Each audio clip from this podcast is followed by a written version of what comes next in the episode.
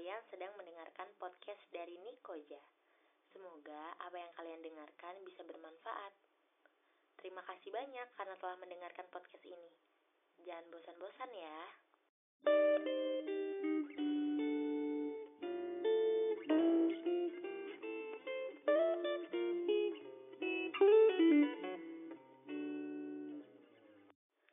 Dewasa itu pasti. Menurutku, adalah sesuatu hal yang senang maupun sedih, seru ataupun membosankan, mau ataupun tidak mau, harus kita lewati. Dalam menuju dewasa, ada banyak hal yang kemungkinan akan terjadi menurutku.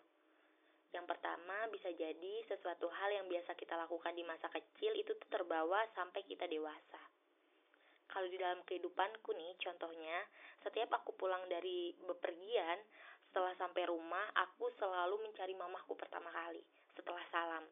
Contohnya kayak, Assalamualaikum ma, kalau mamaku ada di dalam rumah, mamaku bakal jawab iya ataupun hmm iya. Kayak gitu. Tapi kok mamaku nggak ada di rumah nih? Assalamualaikum ma. Nggak ada di rumah mamaku aku nyari ma ma ma.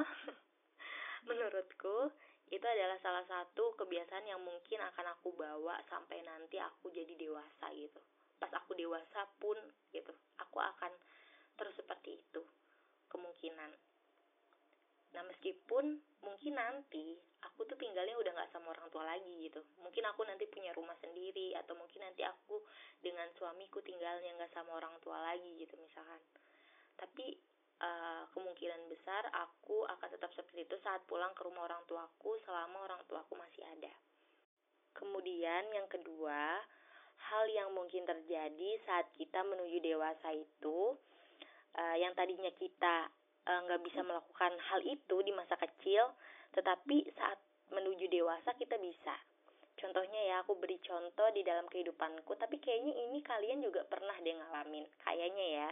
Jadi dulu tuh waktu aku masih kecil, di mataku itu mamaku itu punya kekuatan super. Yang mana saat aku sama bapakku atau adik-adikku mencari barang yang sulit ditemukan di rumah, tapi mama tuh bisa gitu nemuinnya dengan mudahnya mama tuh nemuin gitu. Awalnya heran gitu loh aku kayak menganggap itu tuh adalah the power of mama banget ya. Jadi barang yang kita cari-cari tuh susah banget ditemuin tapi giliran mah contoh dulu mah kos kaki aku di mana sih? Atau mah buku aku di mana sih?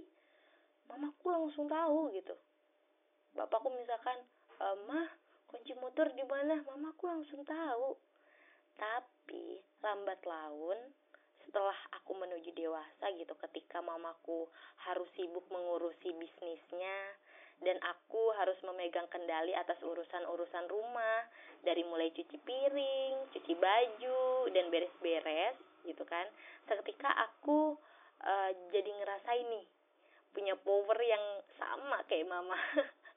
saat bapakku, adik-adikku, bahkan mamaku tuh nanya gitu barang-barang yang mereka tuh nggak bisa temuin, aku bisa nemuin secara cepat. Ternyata saat aku pikir-pikir lagi, ini tuh bukan kekuatan super teman-teman. Tapi, nah kenapa ibu kita atau mama kita itu tuh bisa menemukan barang-barang itu secara cepat? Ternyata saat aku pikir-pikir, uh, kita tuh bisa melakukan itu karena kita yang mengelola rumah itu, kita yang ngurusin rumah itu, kita yang bebenah rumah itu gitu. Jadi kita tahu tuh benda-benda yang kita taruh di mana, kunci kita taruh di mana, kos kaki kita taruh di mana. Jadi saat ada yang nanya, mereka nggak tahu karena bukan mereka yang bebenah, bukan mereka yang mengelola rumah gitu. Jadi kita lebih tahu. Nah itu uh, adalah salah satu karakter yang tadinya waktu kecil aku heran-heranin aku nggak punya tapi menuju dewasa aku bisa punya itu. Dan yang ketiga hal yang mungkin terjadi saat kita menuju dewasa yaitu hal yang mau tidak mau harus kita terima saat menuju dewasa. Meski mungkin rasanya menyakitkan atau rasanya menyedihkan tapi kita harus merasakan itu gitu. Sebab itu adalah proses pendewasaan seperti merasakan patah hati, dibohongi, ditinggalkan, dan sebagainya. Mungkin beberapa kali rasanya ingin nyerah gitu, karena rasanya mungkin kecewa sekali, atau sedih sekali. Tetapi di saat kamu berhasil bertahan atas hal-hal yang tidak mengenakan itu, kamu akan mendapatkan banyak pelajaran yang membuat hidupmu semakin berarti, yang membuat diri kamu semakin kuat dan siap menjalani hidup untuk ke depannya lagi. Bukan berarti nih ya, setelah kamu lulus ataupun berhasil melewati hal-hal tersebut, terus hidup kamu akan enak terus, akan bahagia terus, akan lempeng-lempeng terus juga enggak karena tantangan akan tetap selalu ada. Tetapi saat kamu berhasil melewati yang sebelumnya, dan kamu bisa belajar dari hal sebelumnya, insya Allah tantangan yang setelah itu akan bisa lebih mudah kamu lewati. Dan masih ada banyak hal lagi yang mungkin akan terjadi di saat kita menuju dewasa.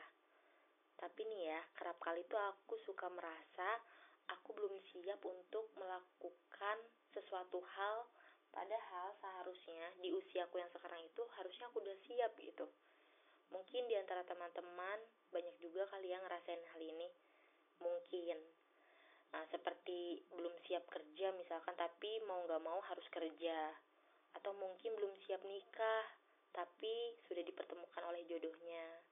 Atau mungkin belum siap punya anak tapi sudah dititipkan seorang anak gitu. Tapi ya semua hal itu menurut aku proses-proses itu gitu. Nggak ada yang salah dari itu.